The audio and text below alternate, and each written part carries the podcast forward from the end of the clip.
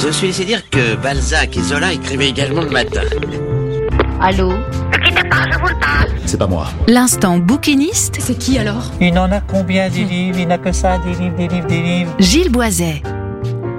Bonjour, vous êtes bien sur Sun, le son unique, c'est le moment de l'instant bouquiniste, c'est 17h15, bienvenue dans cette deuxième saison du petit coin du vieux bouquin. Ce livre est comme les rochers que soulevait mon grand-père devant mes yeux ébahis de gamin lors de nos parties de pêche à pied. Soulevé, il laissait apparaître toute une faune affolée qui s'agitait de la nageoire et de la queue, qui en un clapotis furtif avait fui, qui s'attrapait de la pince et qui n'en finissait pas moins à la casserole.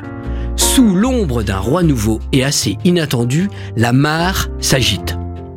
Le Roi est nu est un roman de politique fiction de Mathieu Falcon qui a été publié en janvier 2024 aux éditions Albin Michel. Le bandeau de la jaquette déjà donne le ton, il frise l'impertinence. Autant de soins donnés à une caricature, ça frôle l'insolence. Mais au printemps 2027, que ferez-vous? En mars, quelques mois avant la présidentielle, alors que la campagne électorale bat son plein, fracas et sidération, le président en exercice, Michel, propose un référendum aux Français et s'ils sont d'accord, s'offre à s'asseoir tout bonnement sur le trône d'un royaume de France restauré et dépoussiéré. Étonnant, non? Tout à fait préalablement au roman, pour ceux qui auraient eu envie de taxer son auteur d'exagération, rappelons tout de même que d'ores et déjà un courtisan venu de Bretagne a proposé une modification de la Constitution afin que notre président réellement en place puisse se représenter une troisième fois.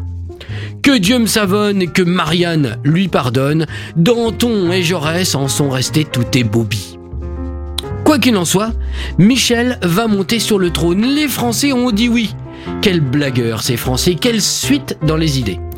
Le roi est nu est un roman, un bon roman, prenant et agréable à la lecture, mais avec quelques longueurs tout de même.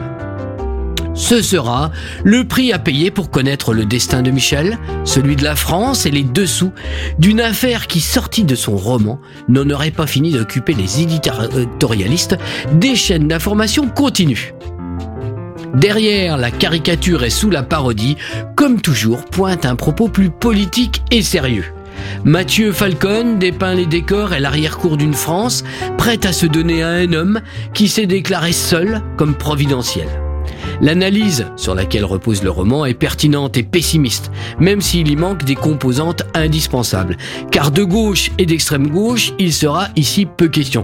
Il y est par contre beaucoup, beaucoup question d'extrême droite. Bref, ça s'agite dur et surtout à l'extrême droite. Les personnages, presque tous assez attachants d'ailleurs, sont pris dans une course à l'œuf politique. Qui est sincère Qui trahira Qui s'en sortira? Et qui finira finalement par tirer les marrons du feu. Le ton oscille entre drame et dérision, entre humour et diatribe. Très contemporain dans son sujet, ce roman est pourtant assez original, même s'il m'a semblé qu'il planait au-dessus de ses pages comme la diffuse influence d'un autre Michel. Même s'il aurait gagné à être plus resserré, pardon, ce roman de Mathieu Falcon est tout de même un bon moment de lecture où chacun ne pourra pourtant retirer que ce que ses opinions politiques personnelles lui soufflent à l'oreille. Voilà, c'était le petit coin du vieux bouquin, vous êtes toujours sur Sun, la bande son idéale de votre week-end, le son unique sur le 93 de la bande FM à Nantes, le 87.7 à Cholet et sur la radio numérique à Saint-Nazaire, Pornic, Angers et La Roche on se retrouve sur le podcast de l'émission, sur la plateforme MySun. En attendant vendredi prochain, 17h15, portez-vous bien, bonne semaine, bonne lecture. Ciao ciao